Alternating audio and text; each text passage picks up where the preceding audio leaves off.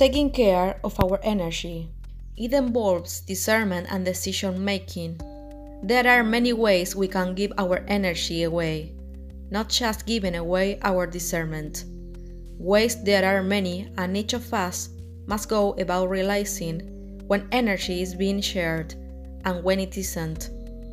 Hence, the care that, even in sexuality, this exchange of energy is reciprocal.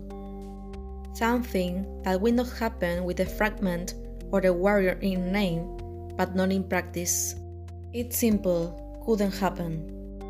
There we will only be giving it away. Discernment by Magdalena Marina Astral Warrior.